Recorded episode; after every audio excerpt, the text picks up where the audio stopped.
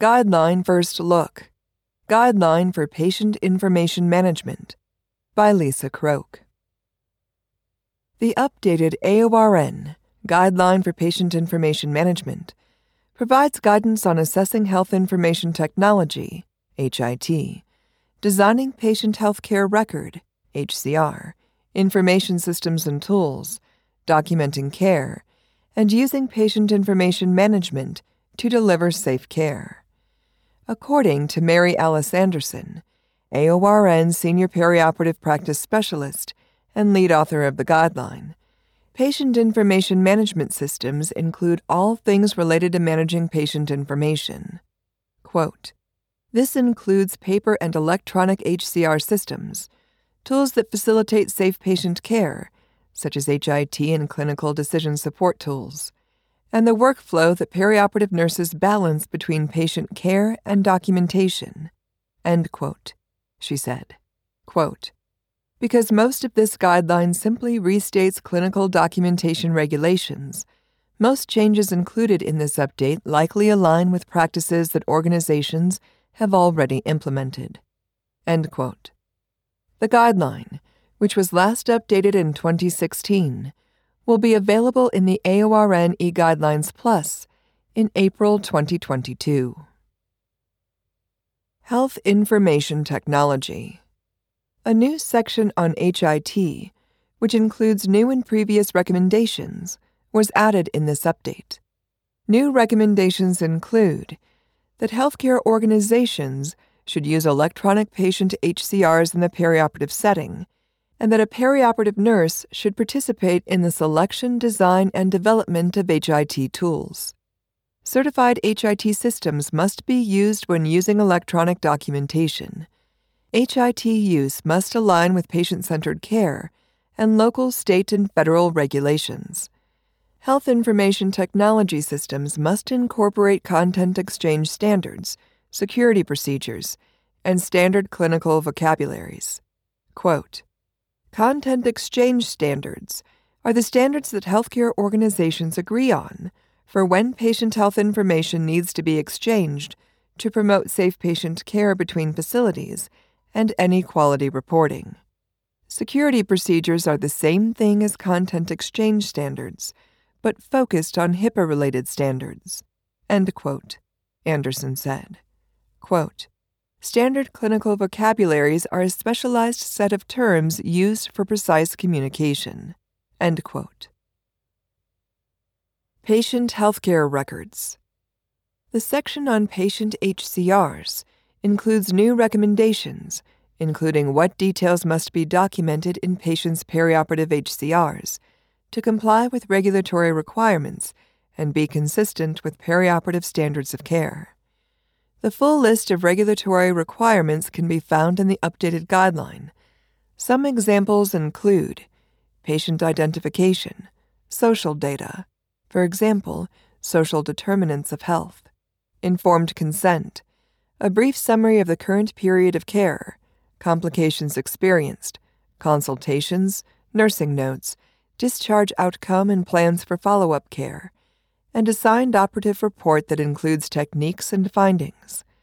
For security and liability protection for providers and patients, the names, roles, and credentials of people who are a part of patients' perioperative care must be documented. The same information should be documented for virtual participants. To allow for identification of patients affected by medical device, for example, implant, recalls, and safety alerts.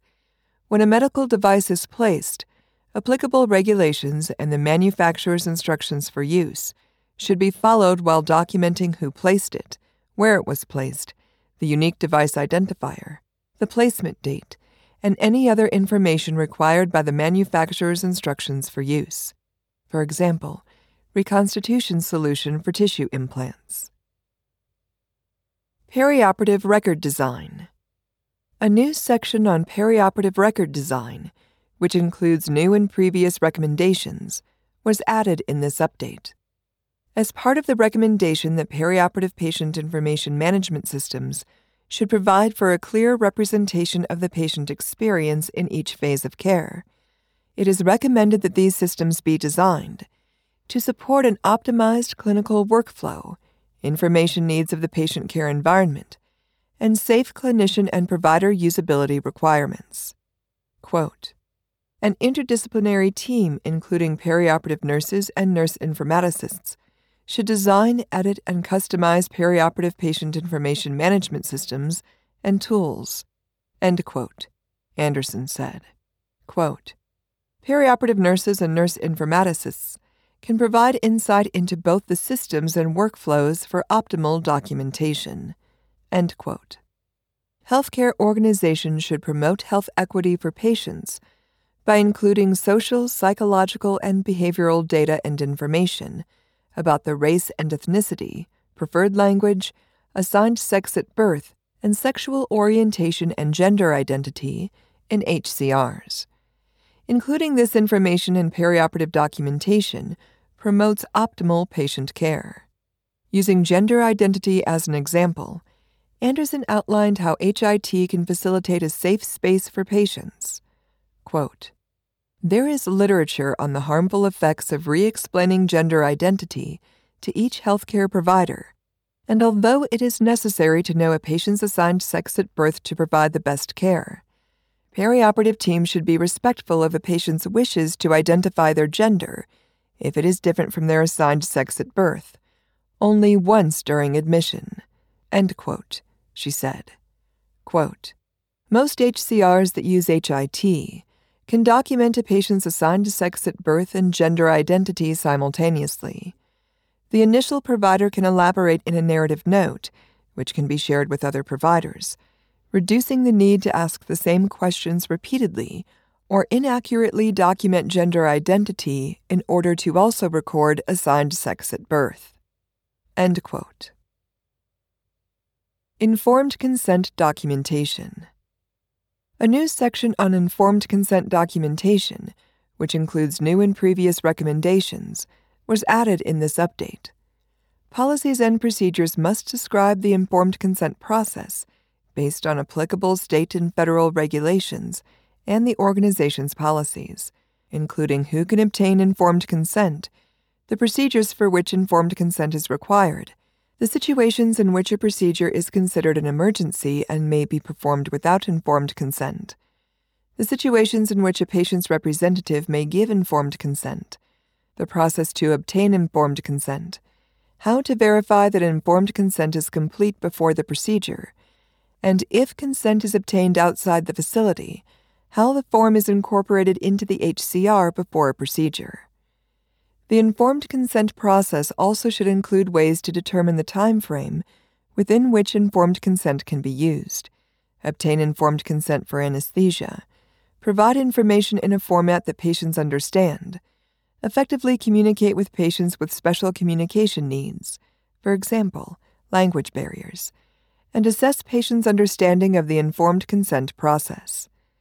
Informed consent may be documented electronically Benefits include continuity of care, data accessibility, and digital authentication tracking. Conclusion This updated guideline outlines new regulations and recommendations about such patient information management components as HIT, designing perioperative record, patient HCRs, and informed consent documentation. Anderson indicated that additional documentation including new data fields and workflows, may be required for patient information systems and tools to remain compliant while also considering documentation burden. However, after it is applied, it is simple to incorporate into practice.